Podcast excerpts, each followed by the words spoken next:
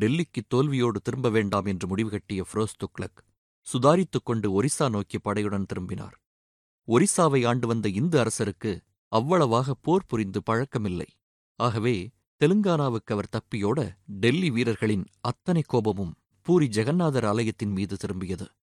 கோயில் நாசமாக்கப்பட்டது. பிறகு அமைதியடைந்த ஃபிரோஸ் துக்ளக் ஒரிசா காடுகளில் வேட்டையாடி சில நாட்கள் பொழுதுபோக்கினார். அங்கே டெல்லிக்கு கொண்டு செல்வதற்காக 30 யானைகள் வளைத்து பிடிக்கப்பட்டன. தப்பியோட பார்த்த 2 யானைகளை சக வீரர்களுடன் சுல்தான் துரத்திச் சென்று கொல்ல வேண்டி வந்தது. ஃபிரோஸ் துக்ளக் தலைநகரை விட்டு கிளம்பி 3 ஆண்டுகள் ஆகியும் அங்கே சுல்தானுக்கு எதிராக சதித்திட்டம் ஏதும் கிளம்பவில்லையா என்று இதுவரை கேட்டு அரசு வழிமுறைகளில் பழக்கப்பட்டுவிட்ட நேயர்கள் வியக்கலாம்.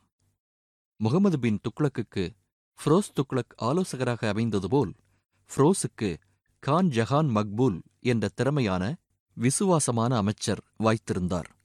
இவர் தெலுங்கானாவைச் சேர்ந்த ஒரு இந்து. பிற்பாடு ஃபிரோஸுக்கு நண்பராகி இஸ்லாமிய மதம் மாறியவர். அவர் கையில் டெல்லி நிர்வாகம் கட்டுக்கோப்புடன் இருந்தது ஃபிரோஸ் செய்த அதிர்ஷ்டமே. ஆனால் இந்த அமைச்சருக்கு ஒரு வீக்னஸ் மட்டும் உண்டு. அது அழகான பெண்களைச் சேகரிப்பது. அமைச்சருடைய பிரத்யேக அந்தப்புறத்தில் பல்வேறு நாடுகள் மற்றும் இந்திய மாநிலங்களைச் சேர்ந்த 2000 அழகிகள் இருந்தனர்.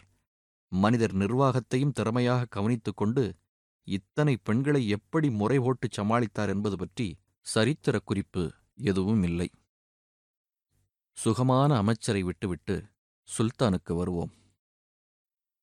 டெல்லிக்கு வடக்கே காஷ்மீர் அருகே காங்க்ரா பிரதேசத்தில் நாகர்கோட் ராஜ்யத்தை ஆண்டு வந்தார் ஒரு இந்து மன்னர். கொஞ்ச காலமாகவே அவர் தன்னிச்சையாக நடந்து கொண்டு டெல்லியின் மேலாட்சியை அலட்சியப்படுத்தியதால் அவரை வழிக்கு கொண்டு வர ஃபிரோஸ் துக்ளக் ஒரு படையுடன் கிளம்ப வேண்டி வந்தது. இமயமலைச் சாரலில் தொடர்ந்து 6 மாதங்கள் இந்து மன்னரின் கோட்டை டெல்லி படையின் முற்றுகைக்கு உள்ளானது. கடும் பனியிலும் ஐஸ்கட்டி மழையிலும் ஃபிரோஸ் படை வீரர்கள் மிகவும் சிரமப்பட்டு போனார்கள். இருப்பினும் ஃபிரோஸ் துக்ளக் இந்த முறை பின்வாங்காமல் உறுதியோடு நிற்க, கடைசியில் கோட்டைக்குள் உணவுப் பொருள் சப்ளை குறைந்து போக இந்து மன்னர் தோற்றுப்போனதாக ஒப்புக்கொண்டு மன்னிப்பு கேட்டார். தொடர்ந்து டெல்லிக்கு சமர்த்தாக கப்பம் கட்டி அடக்கமாக நடந்து கொள்ளும்படி புத்திமதி சொல்லிவிட்டு அந்த மன்னரை மன்னித்து அனுப்பினார் ஃபிரோஸ் துக்ளக். சில மன்னர்களைப் போல தேவையில்லாத கொலை வரியை எதிரி இந்துவாக இருந்தாலும் சரி முஸ்லீமாக இருந்தாலும் சரி காட்டியதில்லை ஃபிரோஸ் துக்ளக் என்று பல பேராசிரியர்கள் பாராட்டுகிறார்கள். அதே சமயம் மத விஷயங்களில் மிகவும் தீவிரம் காட்டினார் இந்த சுல்தான் என்பது குறிப்பிடத்தக்கது.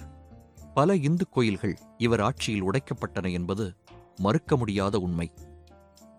இந்து மன்னரை மன்னித்தாலும் நாகர்கோட்டில் இருந்த ஜுவாலாமுகி ஆலயத்தை மன்னிக்கவில்லை ஃபிரோஸ் துக்ளக். இந்த கோயிலுக்கு சுவையான ஒரு பின்னணி உண்டு. அந்த கோயிலில் இருப்பது கிமு 327 இந்தியாவுக்கு படையெடுத்த கிரேக்க மன்னர் அலெக்சாந்தரின் மனைவி நௌஷாபாவின் உருவச்சிலைதான் என்றும், அலெக்சாந்தர் விட்டுவிட்டு போன அந்த சிலைதான் பிற்பாடு ஜுவாலாமுகி என்ற இந்து பெயரில் வழிபடப்பட்டது என்றும் ஒரு வரலாற்று குறிப்பு தெரிவிக்கிறது. டெல்லி படையிடம் வகையாக சிக்கிய ஜுவாலாமுகி ஆலயம் உடைக்கப்பட்டது. அதற்கு முன் அந்த கோவிலில் பணிபுரிந்த இந்துக்கள் அனைவரும் பாதுகாப்பான இடத்திற்கு அப்புறப்படுத்தப்பட்டனர். கூடவே கோயிலைச் சேர்ந்த பெரிய நூலகம் ஒன்றிலிருந்து மதம், தத்துவம், வானியல், மருத்துவம் இப்படி அநேகமாக எல்லா சப்ஜெக்டுகளை பற்றி சுமார் 1300 புத்தகங்களும் ஓலைச்சுவடிகளும் பத்திரமாக அகற்றப்பட்டன. பிற்பாடு அதிலிருந்து 300 சமஸ்கிருத புத்தகங்களை பாரசீக மொழியில் மொழிபெயர்க்க ஆசுதீன் கலித் கானி என்னும் அறிஞரை நியமித்தார் சுல்தான். தவிர மீரட் நகரிலும் வடக்கே அம்பாலாவிலும் இருந்த 2 அசோக ஸ்தூபிகளை மிகுந்த செலவில் சிரமப்பட்டு டெல்லிக்கு கொண்டுவர ஏற்பாடுகளை செய்தவர் ஃபிரோஸ் துக்ளக். அதில் ஒரு ஸ்தூபியில் எழுதியிருந்த வார்த்தைகள் என்னவென்று புரியாததால் அதை தெரிந்து கொள்ள மிகுந்த ஆர்வத்துடன் பல அறிஞர்களை வரவழைத்தார் துக்ளக். யாராலும் அதை படிக்க முடியவில்லை என்பதில் ஃபிரோஸுக்கு மிகுந்த வருத்தம். சில பிராமண அறிஞர்கள் மட்டும் இந்த ஸ்தூபிகளை நல்லபடியாக பேணிக்காத்தால் மிகுந்த அதிர்ஷ்டம் என்று மட்டும் ஒரு குறிப்பிலிருந்து புரிபடுகிறது என்று ஒரு போடு போட, அவற்றில் ஒரு ஸ்தூபி டெல்லிக்கு அருகே ஃபிரோஸ் துக்ளக் கட்டிய ஃபுரோஷாபாத் என்று அழைக்கப்பட்ட புதிய தலைநகரின் கோட்டை உச்சியில் பொருத்தப்பட்டது. மற்றொன்று டெல்லிக்கு அருகே ஒரு பூங்காவில் பொருத்தப்பட்டதாக கேள்வி. பிற்பாடு முகலாய மன்னர் ஷாஜஹான் ஆட்சியில் ஷாஜஹானாபாத், அதாவது இன்றைய பழைய டெல்லி, கட்டப்பட்டபோது ஃபுரோஷாபாத் நகர் கோட்டையிலிருந்தும் அரண்மனையிலிருந்தும் கற்கள் பெருமளவில் பெயர்த்தெடுக்கப்பட்டு புதிய தலைநகரிலும் அங்கு எழும்பிய செங்கோட்டையிலும் பயன்படுத்தப்பட்டது. ஆகவே இன்று மிகவும் சிதிலமடைந்து குற்றுயிராக கிடக்கும் ஃபுரோஷாபாத் நகரைத்தான் டெல்லிக்கு அருகே நாம் காண முடியும். பொதுவாகவே சுல்தான் ஆட்சியில் மக்கள் நிம்மதியான வாழ்க்கை வாழ்ந்தனர். திரும்பத் திரும்ப டெல்லி மண் இரத்தமயமானதைக் கண்டதாலோ என்னவோ, குடிமக்கள் ஃபிரோஸ் துக்ளக்கு நிதானமான ஆட்சிக்கு முழு அங்கீகாரம் தந்தனர்.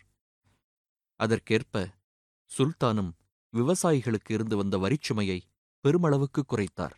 கூடவே நீர்ப்பாசன வசதிகளை ஏராளமாகச் செய்து தந்தார். பதிலுக்கு விவசாயிகள் நல்ல உழைப்பை நாட்டுக்கு தந்து தாங்களும் வசதியாகவே வாழ்ந்தனர். டெல்லியின் சுற்றுப்புறச் சூழலிலும் அக்கறை காட்டினார் மன்னர். தலைநகரைச் சுற்றிலும் அவர் உருவாக்கிய பூங்காக்களின் எண்ணிக்கை 1200க்கு மேல்.